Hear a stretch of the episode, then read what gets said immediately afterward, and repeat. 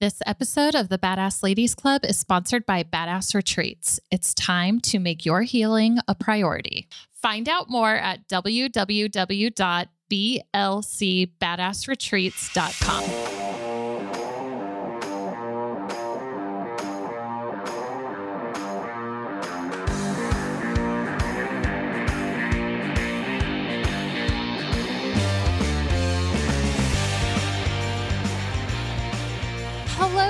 badasses. Welcome to this week's episode of the Badass Ladies Club. My name is Jessica. I am your co host. I'm here with my lovely other co host, Laurie Wallace. Hey, hey. Um, thank you guys so much for joining us today. Oh my gosh, like so much, so much has happened since last time we were here, Laurie. It so much has happened. like, it goes at warp speed. Like I know. I don't even know where the time went. Yeah, I don't know where the time went either. But speaking of time, we know your time is very valuable. Thank you so much for joining us this week. If you could, please take a moment to rate and review us. Our show here is legitimately growing. So much. it's really much. exciting. So we need all the five star reviews, preferably. we like those. Um, share us on all your social media pages. Instagram at the Badass Ladies Club, um, Facebook Badass Ladies One Word Club. Um, most of our information is on those pages. And the website is like getting a giant facelift right now. It's not quite done, but you can always go to www.badassladiesclub.com and check out the latest. Right on. Okay, so today we're kind of uh this is an interesting one. We're talking about lies. All the lies. all the lies. No, we don't really try and come up with these super intense, dark subjects and topics, but like for real, when you get into um like personal growth and development and really taking a look at the things that you're creating for your life, you cannot ignore the amount of lies that come up Yeah. in your own experience, in your experience with other people, like why we lie and how we lie and how we justify lying Mhm. is a big part of a healing journey. Whether that's to others or to ourselves and what that's all rooted in and coming from. Let's get into it. Let's get into it. So, where do you want to start with? I mean, you know what I think of anytime that somebody brings up lies immediately is I think about Amanda Frances screaming lies from the devil. That's what I think about. And what she's talking about is like when you tell yourself stories of why you can't have something. Mm, or why something won't work for you, or the excuses about how you're not enough, or that things don't work that way, and that those things are lies that you've absorbed and taken on, and you've created them as truth in your experience and in your system. And so then you build this whole experience around something that was never true in the first place. Like, I'll never make as much money as my parents lies. lies like such a lie or um girls like me don't get to y- grow up and you know like be happy and have the family and do that you know like fucking lies, Lies. all of it lies and so one thing that had me really inspired about this topic was just talking about the things that we've always believed to be true that were never true Right. and that somewhere you have to decide like everything is just what you decide it is you know and Well, and that your um, like your brain doesn't know the difference. no Like, so you have to make a decision as to what that experience is going to be. right And, that's what it's going to be. since you're such a powerful creator Right. why wouldn't you make it something that served you versus something that Right. like slowed you down or belittled you or kept you from being your best self you know and so sometimes like let's just break it right down some of the first lies that you ever absorb are lies that were told to you by either your parents, caregivers, family, school teachers Yeah. to keep you safe. Right. You know, because you were young and weren't able to decipher that you were going to be hurt or injured or not set up for the right way in life unless you've lived by this lie. Or there's like the white lies like Santa Claus and the Easter Bunny that super mess you up from the beginning, where you are believing in this magical source that Mhm. turns out to not even be true. And so I think that in my own experience, there are just so many lies that I grew up either knowing that they were a lie, like Santa Claus or the Easter Bunny, which made me very distrusting of all magical things, Mm-hmm. or a lie that was told to me to protect me. That I didn't really need that protection in the first place. And that wasn't my damage, but I carried it with me and it became a reality or a truth in my experience. So I think a good place to start is like lies that we're told for protection or truly like where does that stop bet- before it becomes manipulation? Oh, that's so hard. It really is. as a parent, like I lie to my kid Yeah, a lot. totally. What do you lie to her about? Well, oh God, I don't know. A lot of things, I guess. Um, well, it's just really interesting because she um she's six and a half and hasn't lost any teeth yet, but she's like dying to lose some teeth. Okay. And so off the bat, like, asked me, is the tooth fairy real? And I said, well, what do you think? And she said, no. Mm. And I was like, why do you think that? She said, because fairies aren't real. Not that like the tooth fairy isn't real, but like fairies aren't real. And I was like, you know, I thought, oh, well, there goes a little bit of magic, you Yeah. know, and that if you wanted it to be real, it's sort of real. I mean, but you know, I just, oh, I couldn't. I was, I was like, well, it's whatever you believe, and Which is true. right. It. I don't want to That wasn't a lie. right but um then she asked me about santa and i Mm. didn't i didn't have the guts Oh, so you lied about Santa. Yeah. Okay. And I mean, it's six and a half. it's still so young and adelaide's I- so bad at keeping secrets i can't have her going to school and telling everybody that Girl, I was just about to come from the other side of that and say she's way too old and smart. Like, she's going to figure it out. i know but She's not that young. She's so smart. And some kid at school is going to tell her that Santa Claus isn't real. And then she's going to have, yeah, the investigation. oh, it's coming. i know it is coming it's coming but I'm not even, I mean, the Santa Claus, right Easter but Bunny, we're talking about like Fairy, deeper things Like, I you get know, like you preserve the magic for your kids for as long as you can. But how about like I'm trying to think of a lie that I grew up with that when I got older. Okay.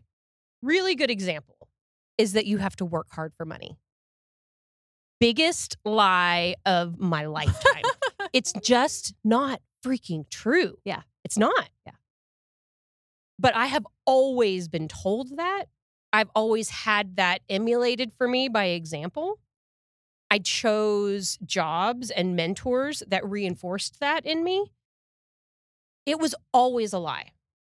It might have been other people's experience, and that's fine, you know, but that's not the truth. But I held that as true, and it became true for me until I realized that it wasn't. mhm. And I'm still trying to like unpack, Unpack that. that. and live by this new truth that I have that money comes to me easily and frequently when I'm being my authentic my authentic self like that that's true and that's true for me and that's been my experience but I've got 40 years of Mm. another experience that I am trying to unload right now and so this is the kind of lie or you know like good girls don't reveal too much skin that you're inviting attention that you don't Right. want.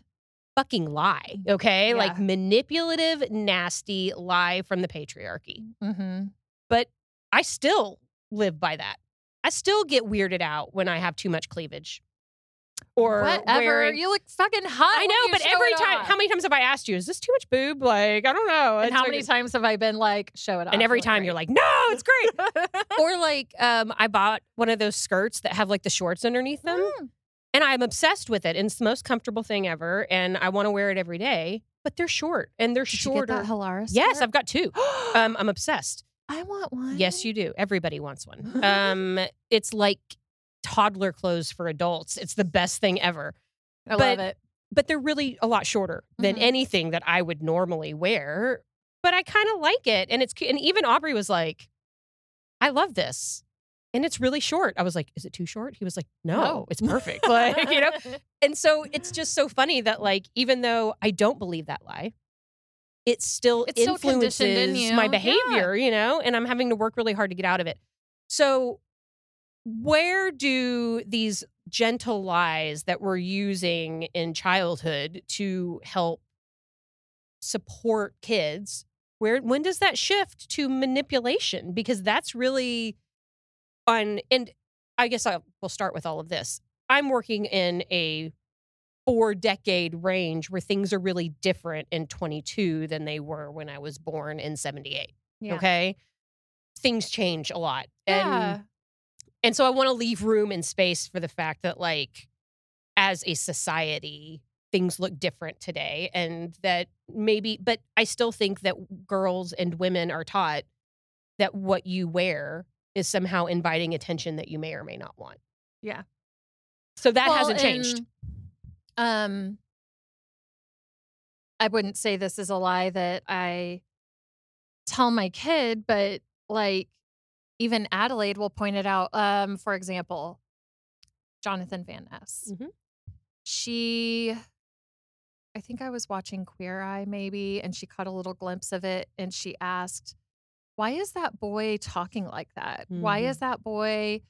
wearing a dress. Why is that boy? And I just said, Well, boys can wear dresses. She said, Really? Yeah. And I was like, Really? Yeah.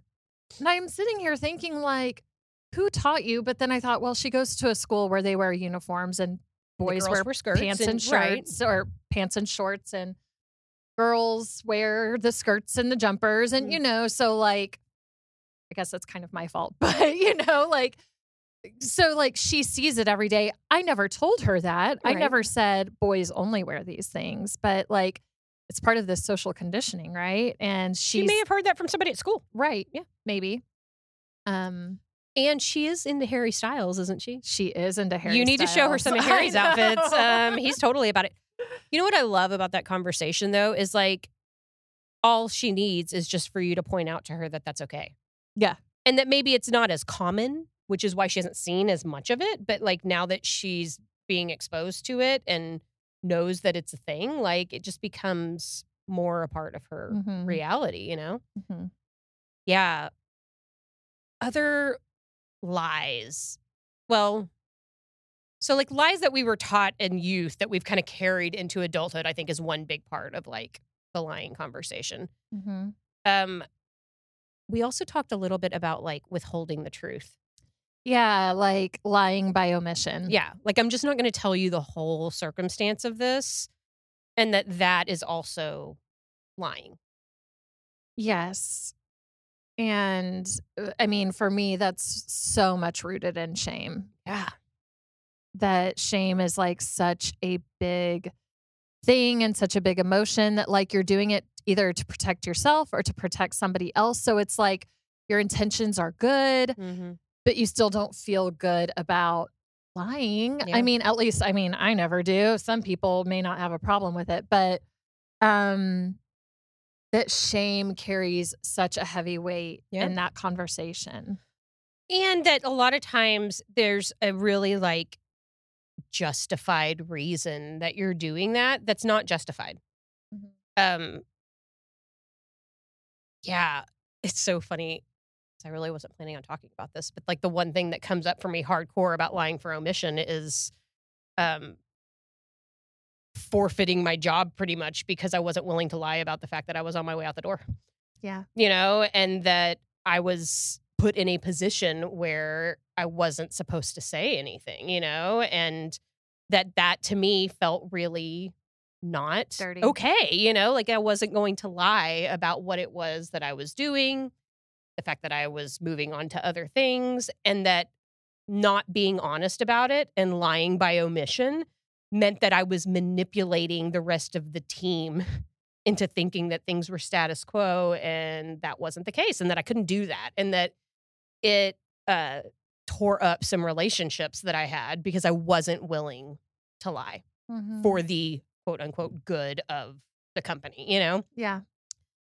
And to that company's credit, I had done lots of lying by omission before that, you know, like Mhm. that that was kind of the turning point for me where I was like, I'm not willing to be manipulative for the good of anything, but definitely for a company anymore.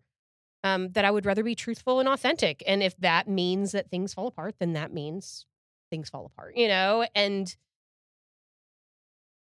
I see this thing on social media. I've been seeing it for years now, you know, where it's like if the truth burns down a, con- a social construct, a company, a relationship, a marriage, whatever it is, then let, Let the motherfucker burn. burn. You know, like Yeah. that if telling the truth is what's going to make something fall apart, it needs to fall apart. It's time, you know, and that that is a revolutionary concept anymore, you know, Mhm. that it's just not worth protecting if it means that you have to lie about it.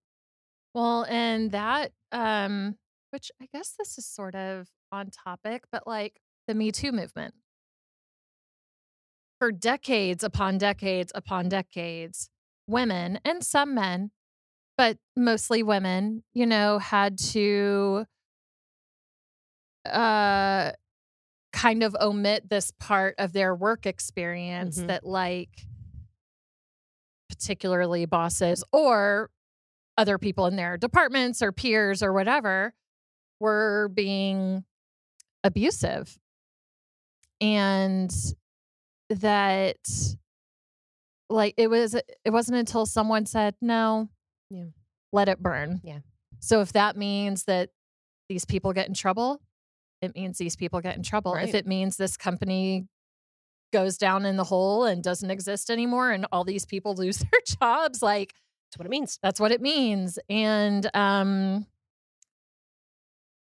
i mean obviously that's very serious allegations and you know i believe that women or victims in general need to be believed and that they should be um investigated for sure just to make sure everything is in line with what that accusation is but that if that's what that means then that's what that That's what means.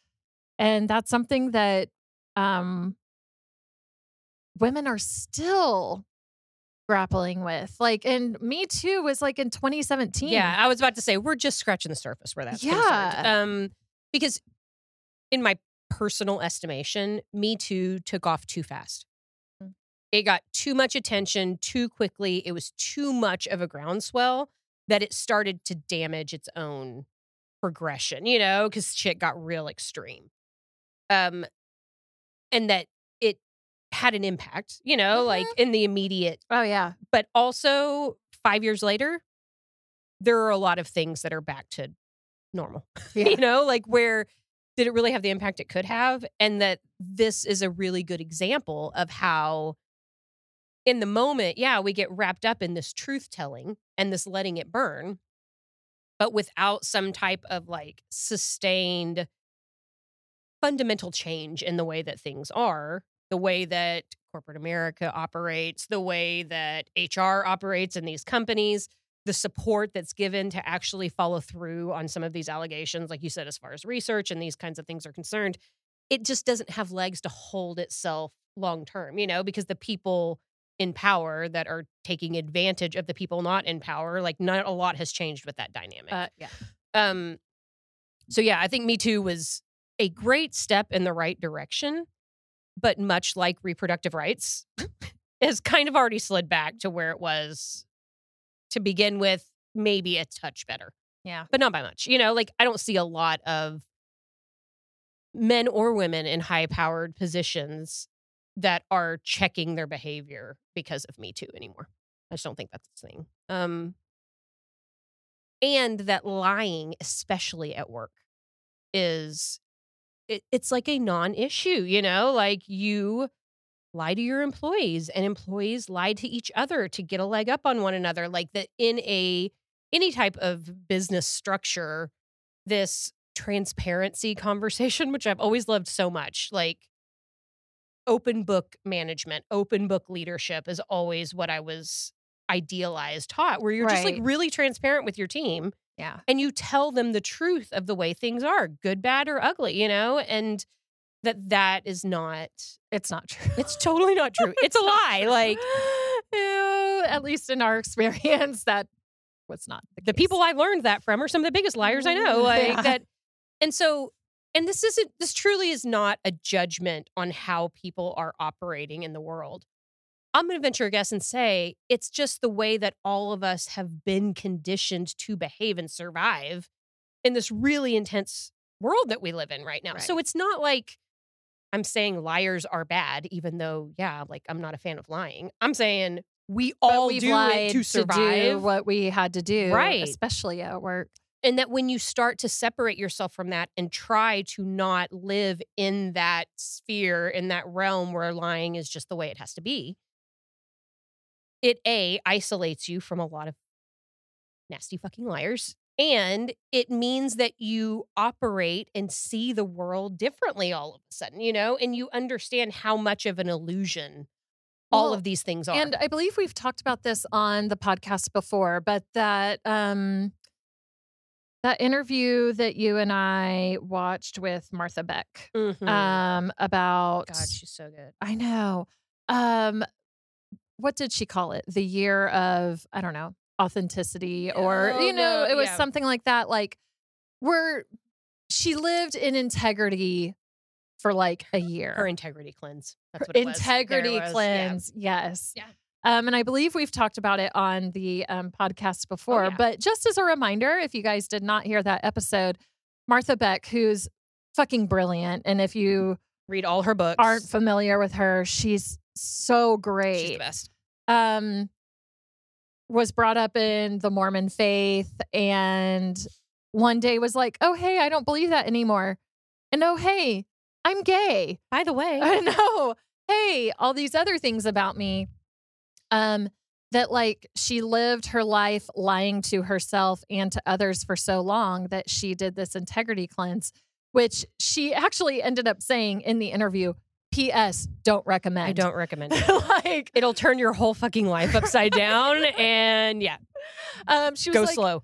go slow. Maybe not do it the way I did it, but it was like so like funny the way that she explained it. But um the way she did explain it, it was so intriguing and so terrifying that I was like, I don't know if I have the integrity to do that for Yeah. a year, I didn't do much it as, less a lifetime. Yeah, I wasn't as extreme as Martha was, but like I cleaned up a lot of stuff in a short window of time as far as that was concerned. And I remember how hard it was.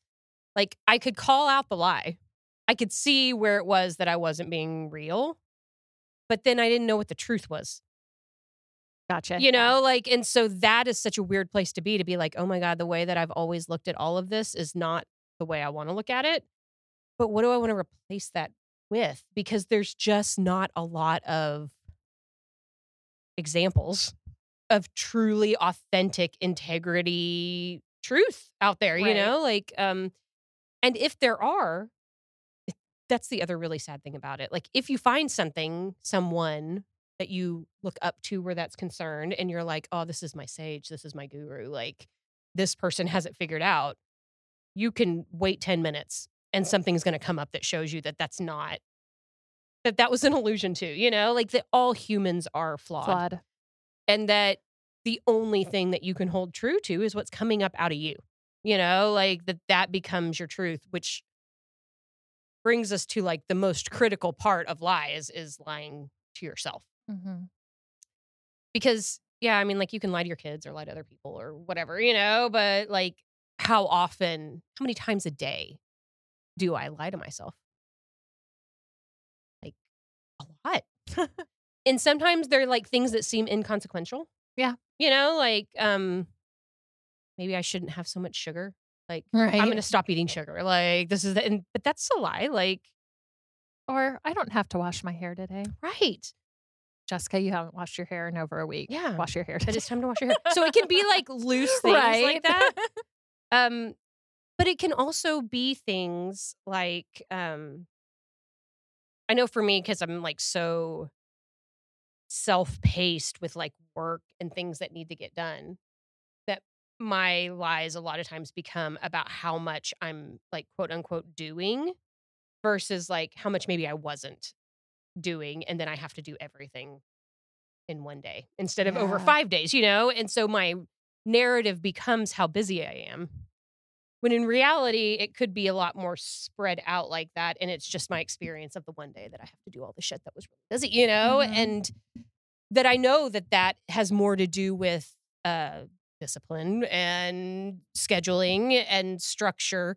But the lie is that I don't have enough time when I have more time than I've ever had in my life, you know, like to do anything. But that's what I tell myself in order to soothe this. I'm not doing enough. I put it off. And and it's okay that I did those things because I'm still getting them done. Like, who am I even lying to? I don't have a boss. Like it's it's just so fascinating, like how often you give yourself the out with the lie. Oh yeah, sure. Um, you and I were just at Starbucks talking about my scheduling and how I'm. I feel I really do. I'm proud of myself. I feel like I've come so far You're doing it. with unpacking and deconstructing this narrative that I have about work where I'm like, oh, well, I have the open time. So I'm just going to fill it and book it, book it, book it, book it, book it, and make money, make money, make money, make money. And that that doesn't allow a whole lot of space to be open for badass ladies club i'll just say it.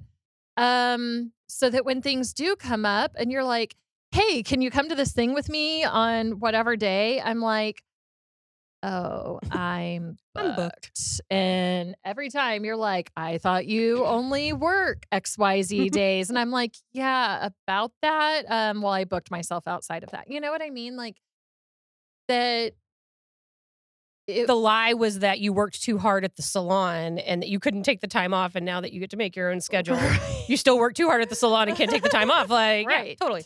um that it's just something that I feel like I've improved upon and in 2023 we have more room for improvement. Indeed. So, I don't know, like lying to ourselves. Not keeping commitments to yourself, I think is, in my opinion, like the hardest form of lying to yourself. You know, that you say you're going to do something and you make this commitment to do it and then you don't live up to it. And then you're like disappointed with yourself, you know, Mhm. that I was going to do it and I didn't. And so often I feel like on this podcast, we talk about like showing yourself grace. Yeah. And being easy on you. And I know we both have a lot of history of just being super hard on ourselves, you know, and really harsh when we don't um, live up to expectation or do the thing that we said we were going to do. And so I just want to be clear like, this is not about being harder or uglier on yourself when you are lying to yourself. It's just noticing what it means to be really truthful about why things are or why things are not. And one of my favorite examples is this like, it's just not a priority right now. Mm-hmm. Like that that's the truth. The truth is I'm not giving up sugar right now because it's not a priority. Yeah. And if it was, then I would. You know? And so saying that I don't have time or I don't want to like oh the the truth is it's just not a priority. And the same is true with scheduling and time, you know? Right. Like that if it was a priority I'd make time for it and if it's not then I won't. And that that hits different when you're honest with yourself about why you're not doing the thing. I feel so much better when I am just honest and I'm like, it's just not a priority. And it's Period. okay that it's not a priority, you know, Yeah. like that. that um, doesn't make me a bad person. It doesn't make me a bad mom, a bad business partner. It just, it's just not a priority. or it hasn't been. Right. And I want to make it a priority, so I'm going to make a different decision and Right. you know, like take different actions moving forward, which is all anybody can do anyway with any of this stuff. And that you know, if we're talking about the example of me putting things off until I have to do everything in one day and I'm like, "Oh my god." I can also circle back and be like, "What are the things I did with the time?" Mm-hmm. Because if what I did was lay out in the grass and watch the clouds, like that's kind of what I'm here to do, you know, is like enjoy life and time. Or if I got to spend time with a friend or I got to, you know, like take a nap or whatever I Right. did, like that your job is to experience life and enjoy it and it feel good and great, you know? And Well, and the other part of that because you know, we do talk about how we choose to spend our time a lot and I I always circle back um just because I have such a history with it with like housekeeping. Mhm. Right. So, yes, I have a housekeeper and no, I don't feel bad about it because it frees me up and allows me to do a lot of other things with my time. However, the housekeeper's only there twice a month. I still have a lot of like keeping up and cleaning to do in between Yeah. and in the meantime, right? So I'm sure, like, if most of you guys are on social media, you've probably seen this post, but I always, I swear, I have to like print this thing out because it was brilliant. But it was the dishwasher. Um, Mm. that it was a story about how someone went to their therapist and they were just overwhelmed and they were telling their therapist like I I can't even do these simple things because like my dishes are stacked up and they're disgusting and there's science projects growing in my sink and I'm so depressed and overwhelmed that like I can't even do the dishes, but my dishwasher's full and that means that I have to like put up the dishes to like make room in the dishwasher and I just, you know, and the the therapist was like, "So just run it again." Yeah. And that the patient was like, "Wait, what?" I can run my dishwasher twice. Like, yeah, and then he's amazing. like, "Yeah, so just run the dishwasher mm-hmm. again or pile more shit in there." Yeah. Who cares if half of it's clean and half of it's dirty? Run, run it, it until again. it's all clean. Like, right. yeah. Like, and so the lie is like, oh, to be a good mom and a good wife and a good person, pre-rinse all the dishes. functioning and, member yeah. of society, that whenever a load of laundry is completely dry, I have to take it out so I can switch over. I'm like, no, I keep on adding it. Hmm. Until the dryer is like, I can't take anymore. then I, you know what I mean? Yeah. Like that we get to make our own rules of how these things Mhm. work and that it may be a lie from society and it might be a lie to ourselves that like this is the way things have to be it's all bullshit it's Yeah. not how it has to be run the dishwasher twice keep on adding to the dryer like Mhm. whatever that means just make it work for you Right. This reminds me so much of um like in finances and like budgeting things. When I worked in jobs where I had like steady paychecks, I had certain bills that came out with every paycheck. And I had myself kind of set up on this situation where like all the bills auto drafted, right? Well, when bills are set up on auto draft, they come out like a couple of days before the due date.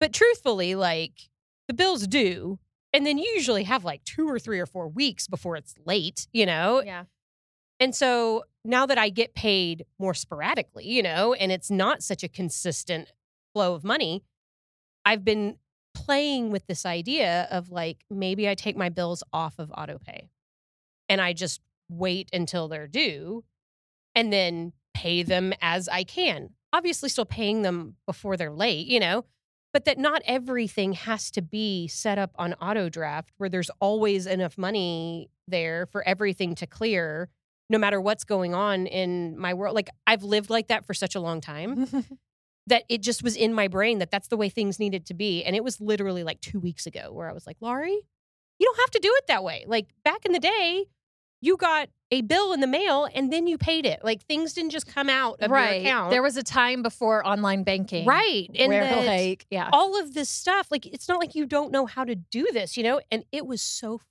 freaking liberating to take all of my bills off of autopay and be like, oh, look, it's due on the 12th, but they were taking it out on the 7th. So, and it's not late until the 31st. Like, they were taking it out a whole month early, you know? Like, yeah and it wasn't the point of having the money to pay the bill. It was just that there's so many ways to do that, you know? And well the and lie the cash flow is makes a big difference on like how you can live your life especially when you get paid not on a steady salaried every two week paycheck like I was doing before, you Yeah. know?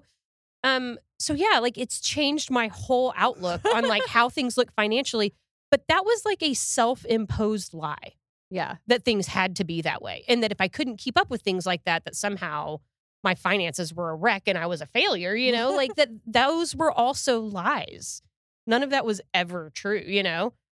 But I've struggled trying to maintain that flow of the way that bills operate and it's just not necessary. Like and so it's so interesting to me how little things like that make such a huge difference in the way that I look and feel about money and finances that things get so much better when you quit holding to these lies that were never really true in the first place. And nobody taught me that, honestly.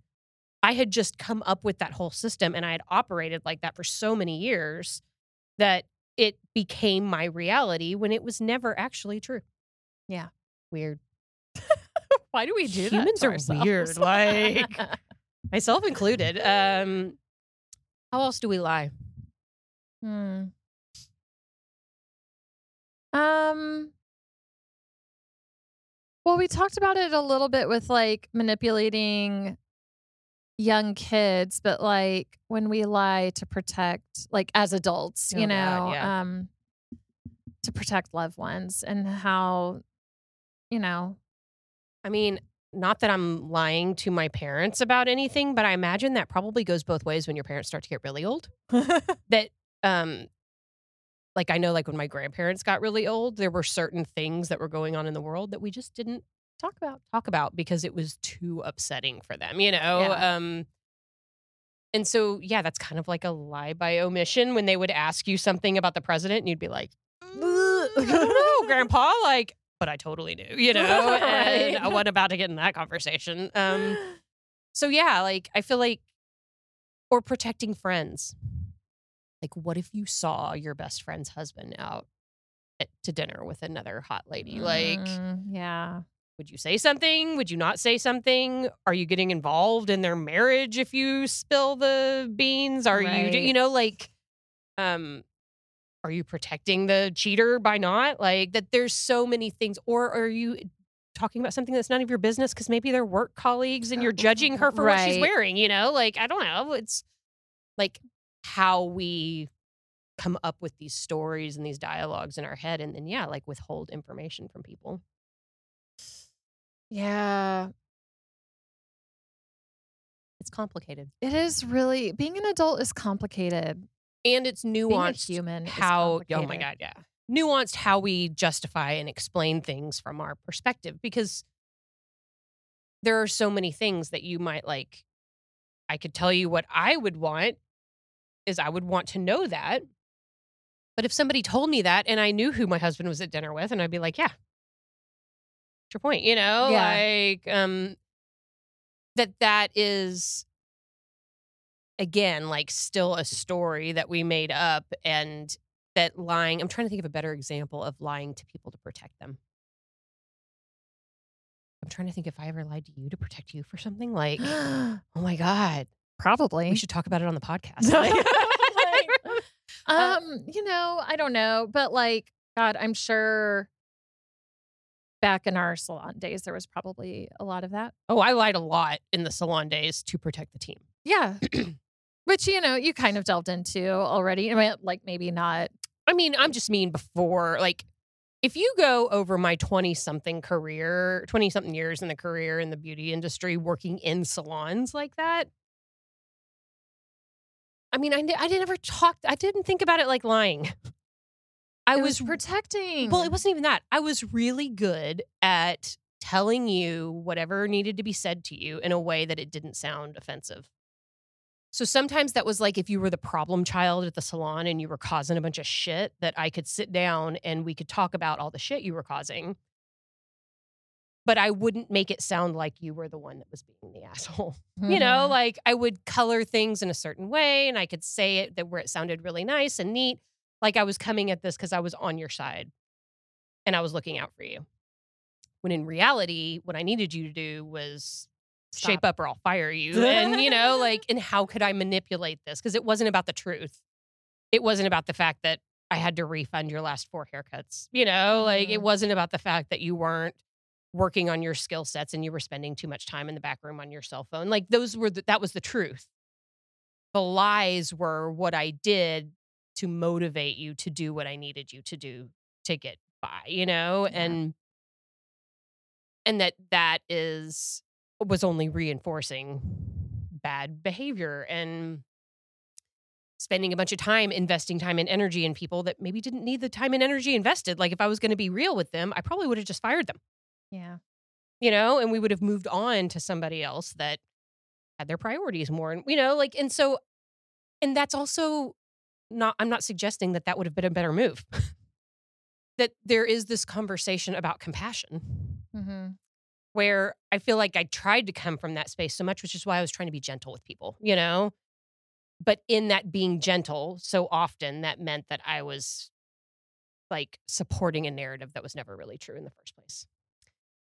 And I know that came up a lot with like um talking about the awesome environments that we worked in and how great it is here and how we're so happy and that this is such a great place to work and like all the things and that you do that because you want to recruit great people Yeah. and build a strong awesome team and then when they come on you have to maintain that facade until they are comfortable enough that they're not going to leave right. And then sometimes the truth can come out a little bit and then it creates the yeah the dissent that eventually follows up in one way or the other you know like Yes. so they always come back to haunt you i guess is what i'm saying like Yeah. no matter how but i would have never looked at that whole scenario and said that we were lying Yeah. you know like but in reality that's exactly what was going on you know and that that is clearly t- in today's estimation not the way that i like to build teams Right.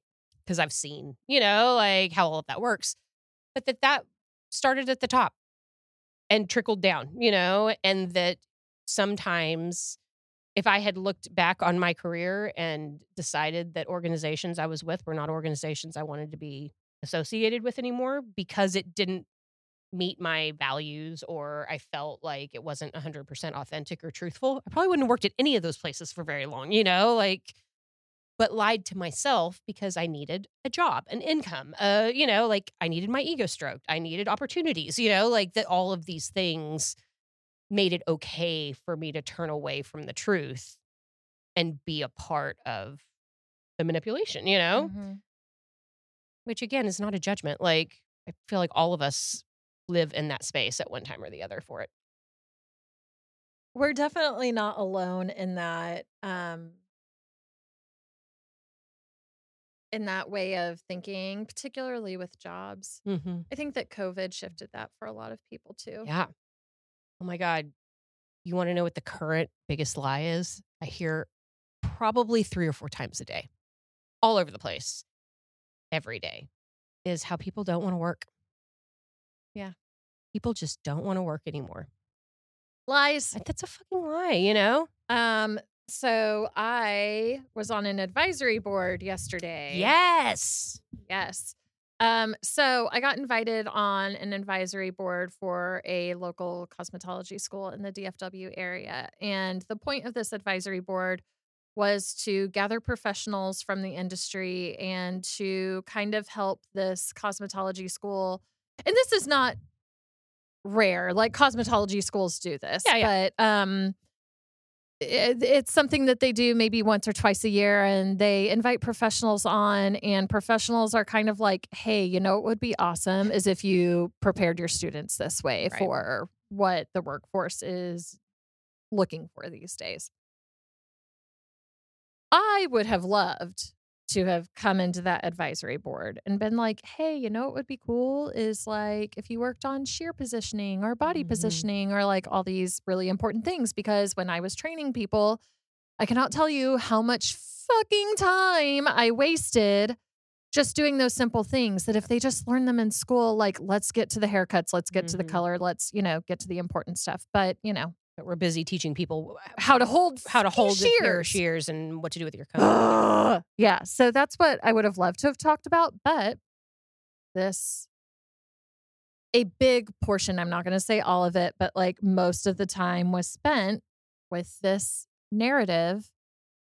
These kids these days don't want to work. Just don't want to work. They don't They want to work less and make more. They want to work less and make more. And I'm sitting here going, it's totally possible. Right. What's wrong with that? right. like, let me tell you my story. Um, no, but it uh it was so hard to just sit there and to not say that is not at all what's going on. People want a work life balance. They want to be paid fairly for their work and they want to go home to their families. Yeah. And someone on the advisory board even said, Well, when I was working in the salon, we worked our fingers to the bone. There you go. That's the issue. I'm like, and how did that work out for you? Right. I can see you're real happy with those results. Right. Like, Like, it just, oh my God, it was so hard. And listen, I, I don't envy people that work in cosmetology schools because No. cosmetology students, and y'all, this is the truth. Uh, there are two kinds of kids that go to cosmetology school. it's the kids who have dreamed of being hairdressers since they were little kids and like maybe they have hairdressers in their Yeah. families and they know what it takes. Or there's the people who are just looking for a little direction and they're like, oh, maybe I'll like this. you know what? Yes. I think there's a type of kid that goes to cosmetology school for sure. But at the end of the day, it doesn't matter what kind of kid you are that goes to cosmetology school. People are built differently. I came out of the womb like Ready to do hair. Yeah. ready to do it. Yeah. You know what I mean? But and some people aren't, and that's okay.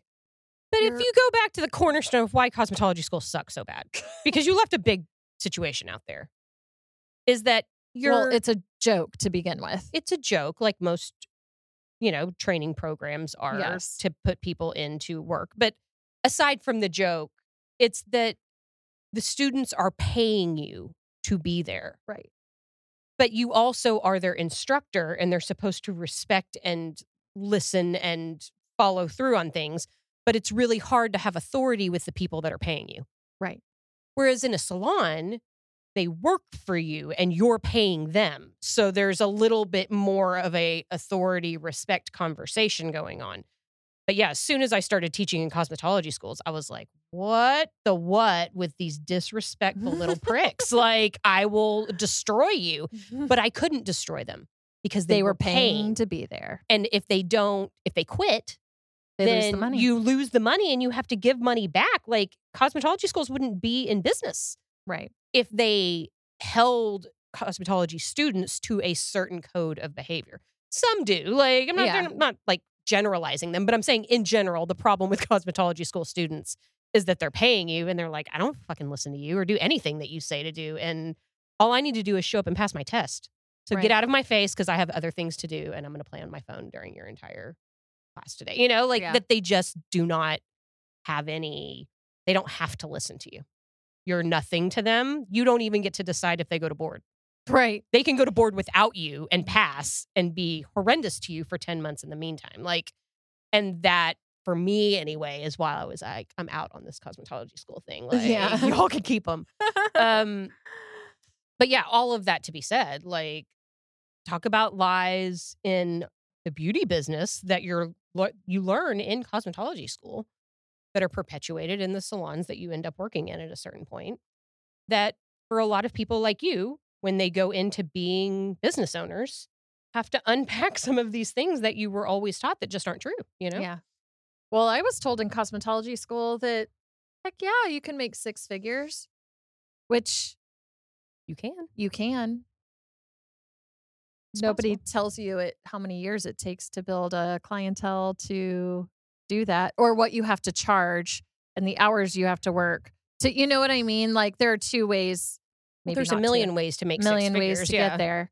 Um, you know, but they made it sound like, yeah, off the bat, you can just leave here and make six figures. And it's like, but i also think that's true of all industries yeah, like any industry you can make six figures like i could be i could write books and make six figures but i could also write books and go into bankruptcy like that Mhm. there's um so that's true of all things and experience and time and you know working on your craft and all of these things are important slash what is there to like I think partnership is really a big part of getting ahead in any business. hmm And that you and I have been really fortunate for all of our horror stories that we've worked for businesses that have invested in us and that have allowed us opportunities to be able to like grow and develop.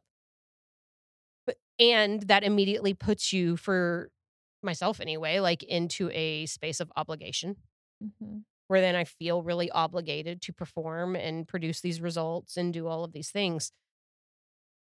I'm saying if we're talking about like just lies in business in general and how manipulative that gets and how our realities are so colored by whatever community or organization that we're in at the time, it's always a good idea. I feel like annually to like get right with yourself and really look at like what do I want for my career or if it's a relationship that you know you don't feel like is totally authentic or truthful like what do I want for my relationship this year? Is this like in alignment with me personally? Are my motivations where they need to be? Because I think if I had done that more consistently in my own career um I would have been out 10 years ago Mm. you know, like that it would have been a thing where if I was actually being honest with myself, I could have seen that the things that I was investing my time and energy in were not right for me. And that I was motivated by things like money and success and ego and uh, what I looked at as opportunities, you know, that I wanted to have. And so it was okay to keep not being authentically Lori mm-hmm. because Yeah. I wanted those things, you know? One million percent. And if I had been honest with myself, I could have kept working knowing that, you know, and been like, okay, so you're willing to not be authentic to what you're really about so you can have these things. Like I would have gotten out a lot faster because it would have been harder for me to live with myself, you know, which is ultimately what the breaking point became where I was like, I will die if I have to get up one more day and play this stupid game, you know, like I can't do it anymore. And that having this consistent check in with yourself, which you and I, you know, we were talking about breakfast this morning. We do a pretty good job, I feel like, with Badass Ladies Club, probably more than annually. I'd say probably every six months, where we're like, okay, what are we about? Yeah. What are we even doing? What are we doing? What are we selling? What are we offering? Who's our audience? You know, like that, um, these consistent changes. and guess what, y'all? It changes. Always. Always. Yes. Changes. And it's so um like that to me feels like such huge, huge growth No kidding. that we are allowing things to evolve and take shape and like be really honest about like is this a company or a hobby Yeah. you know like and when times when it's more like a hobby it's like okay so where do we need to direct things so it is more like a company you know Yeah. and that that's a learning curve for a company that's barely 2 years old you know? Um but i think it's because i i hate to say i lost so many years. I didn't lose years but like i did lose myself a lot in the last i'll say easily 7 or 8 years that i spent in the salon business um not being truthful with myself about where things are going. And so now i'm maybe a little bit hyper aware of that because i don't ever want that to be the case again you know? Right. What else about lying Mm, I think we covered it. All right then. Yes, we did. 53 minutes later. Yes. Um so I guess let's wrap with this conversation about like I was thinking this morning I might like to keep in my planner or my journal or something like some kind of some kind of journal about how often I'm lying to me. Mm, like a self integrity check. Right, right. You know, Yeah. not that I have to actively do anything about any of it, but Right. just like, you know, when you do the thing where you write down all the stuff you eat and drink all day long and you're like, oh my God, Yeah. I'm like eating all of this stuff, you know, like same thing, but just like how many white lies throughout the day do you tell yourself? Um, just as an awareness mechanism, you know, and that it might be kind of cool to see which things come up repetitively. Well, then you see what bleeds out into like what you're telling other people. Right. So it's like a quiet integrity cleanse. You don't have to tell anybody. Like you definitely don't have to podcast about it. Um, not everybody's like us. Uh, so yeah, we'll maybe play with that a little bit and see what comes up out of it. That'd be cool. You guys uh, show yourself lots of grace and give yourself lots of love. And we super appreciate you spending your time with us here today. Have a great week, and we'll do this again next week.